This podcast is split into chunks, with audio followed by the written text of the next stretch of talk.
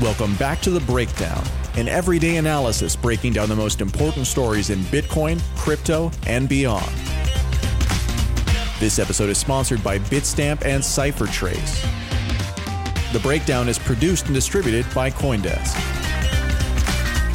And now, here's your host, NLW. Welcome back to The Breakdown. It is Saturday, June 27th, and this is the weekly recap. Groundhog Day is a 1993 film starring Bill Murray, written by Harold Ramis of Ghostbusters fame, and it's about a man who is basically a curmudgeon. He goes through life not caring about anyone but himself and not really enjoying what's around him until he has a moment where he goes to Punxsutawney, Pennsylvania for the annual Groundhog Day festival and wakes up every single morning at the same time with the same things happening. He relives his life over and over again. He gets depressed, he tries to kill himself, he tries to escape this endless flywheel.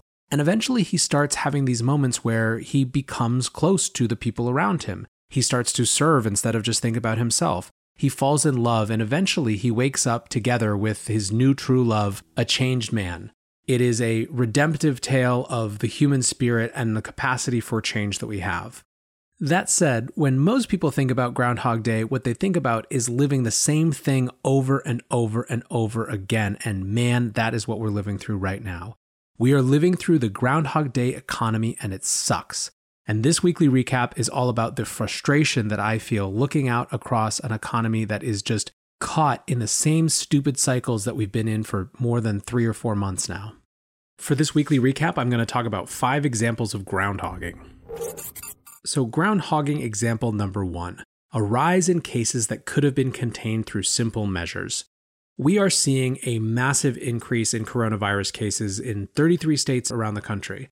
33 states have rising cases rather than falling cases. In many places, these numbers are going up extraordinarily. Florida has surged to more than 5,000 new cases daily, up from the less than 1,000 daily at the beginning of June. Texas is up near 6,000 daily from a little over 1,000 daily at the beginning of the month as well. The number of patients hospitalized has reached record highs 12 days in a row in Texas, and certain large hospital systems are already at 100% ICU capacity while others are only a week or two behind. This COVID 19 outbreak has had a strong streak of exceptionalism. First, an American exceptionalism that somehow thought that we wouldn't get it here we'd be able to better handle it than anyone else had. And then, second, a certain regional exceptionalism that said that this was just somehow a New York problem. It turns out viruses don't care about politics. All they care about is their ability to spread. And the ways that we could have been stopping the spread and the ways that we could have been increasing our capacity in case it did spread fell by the wayside in favor of turning this into yet another political battleground.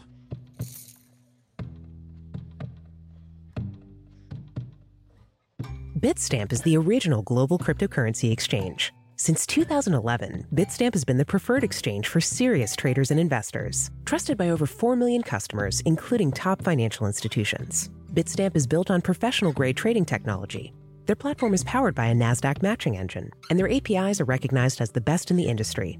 Download the Bitstamp app from the App Store or Google Play, or visit bitstamp.net slash pro to learn more and start trading today. That's bitstamp.net slash pro. CipherTrace helps grow the crypto economy by making it trusted by governments and safe for consumers and investors. How do they do it? By protecting VASPs, banks, and other financial institutions from crypto laundering risks while protecting user privacy. Years of research have created the world's best cryptocurrency intelligence with the best attribution and deepest token coverage. So if your virtual asset business isn't using CipherTrace to manage compliance risks, you should start now. Learn more at ciphertrace.com.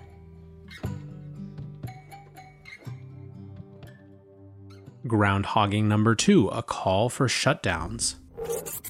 As cases surge, we are seeing people suggest that we may need to go into lockdown mode again. Former Treasury Secretary Larry Summers said that up to 30% of the economy may have to shut down to contain this thing. In Texas, you've seen paused reopening plans. Not to mention, they've started imposing rules like no elective surgeries on their hospitals. And importantly, even without shutdowns, economic activity is flagging. Joe Weisenthal pointed out in Bloomberg this morning that OpenTable has stalled out and returned to May numbers in many of the places that are now starting to see a surge. Now, I've said before and I've said again, I have a hard time imagining how Americans especially in these supremely independent states, would take another mandate for shutdown. And frankly, if there's any good news, I think it's that people are voluntarily shutting businesses and trying to make this work.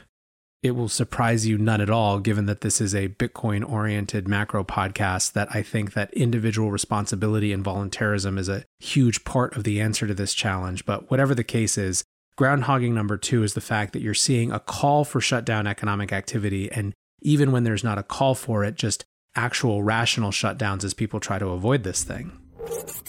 Groundhogging number three is something I talked about before the politicization of everything and focusing on smaller, kind of point winning issues instead of the larger question of how to design an economy that can stay open while COVID is happening. The single question has been and will continue to be how to design an economy that can coexist with a new disease. And there are answers to that. There are answers that are complex and nuanced and have to do with public responsibility, that have to do with masks, that have to do with social distancing, that have to do with voluntarily self quarantining at risk populations, that have to do with a real smart assessment of the threat of different types of businesses as we get more information. There is a complex but available set of answers around how to have the economy and this disease coexist. But we don't talk about that when all we do is try to score political points and try to demonize people on the other side of the spectrum for thinking what they think about this disease or about the economy. And it's stupid and it ruins us and it is ruining us. Groundhogging number four persistent jobless claims and new layoffs. If you guys are regular listeners, you will have heard me talk about this a lot over the last couple weeks, but in short, we have two things going on simultaneously. We have one, a really stubborn ongoing unemployment situation based on the first wave of coronavirus that hit that has kept continuing claims around 20 million and new claims continue to be around 1.5 million per week. Those things have stalled out and they don't seem to be getting particularly better, at least not as fast as we'd like. Second, and even more scary in some ways, is that there are new layoffs happening. There are new layoffs, particularly farther up the chain in the professional and white collar sectors, as these businesses have to totally reimagine their budgets going forward, and lots and lots of people get axed because of that. Macy's laid off 3% of their workforce this week, just by one example. And we haven't even begun to deal with the fact that certain benefits are coming to an end right now, right? PPP benefits are coming to an end. The $600 per week extension is coming to an end. These could create an entirely new set of trouble. Finally, groundhogging number five Wall Street getting nervous into expanded Fed action. The Wall Street Journal today published a piece called COVID 19 is a puzzle that Wall Street can't solve.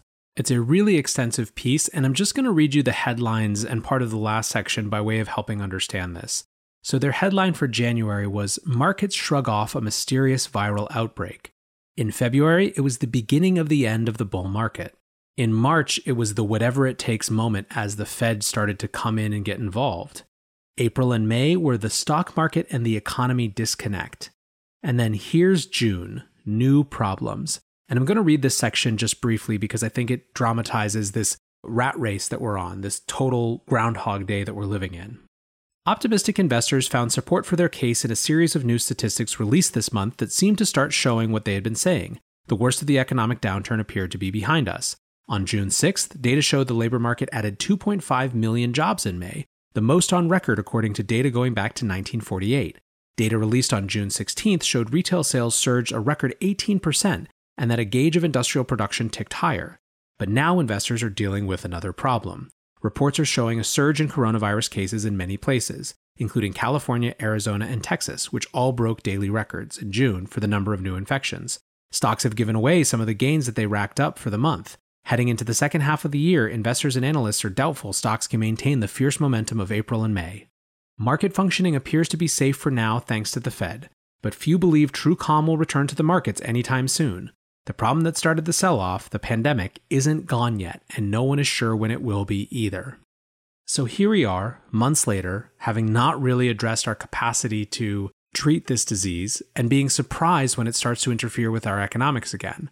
And instead of figuring out how to actually have the economy and COVID 19 coexist, we'll probably just do what we did before which is reactive, one size fits all shutdowns, followed by incredible injections of government money into the economy to try to keep it afloat.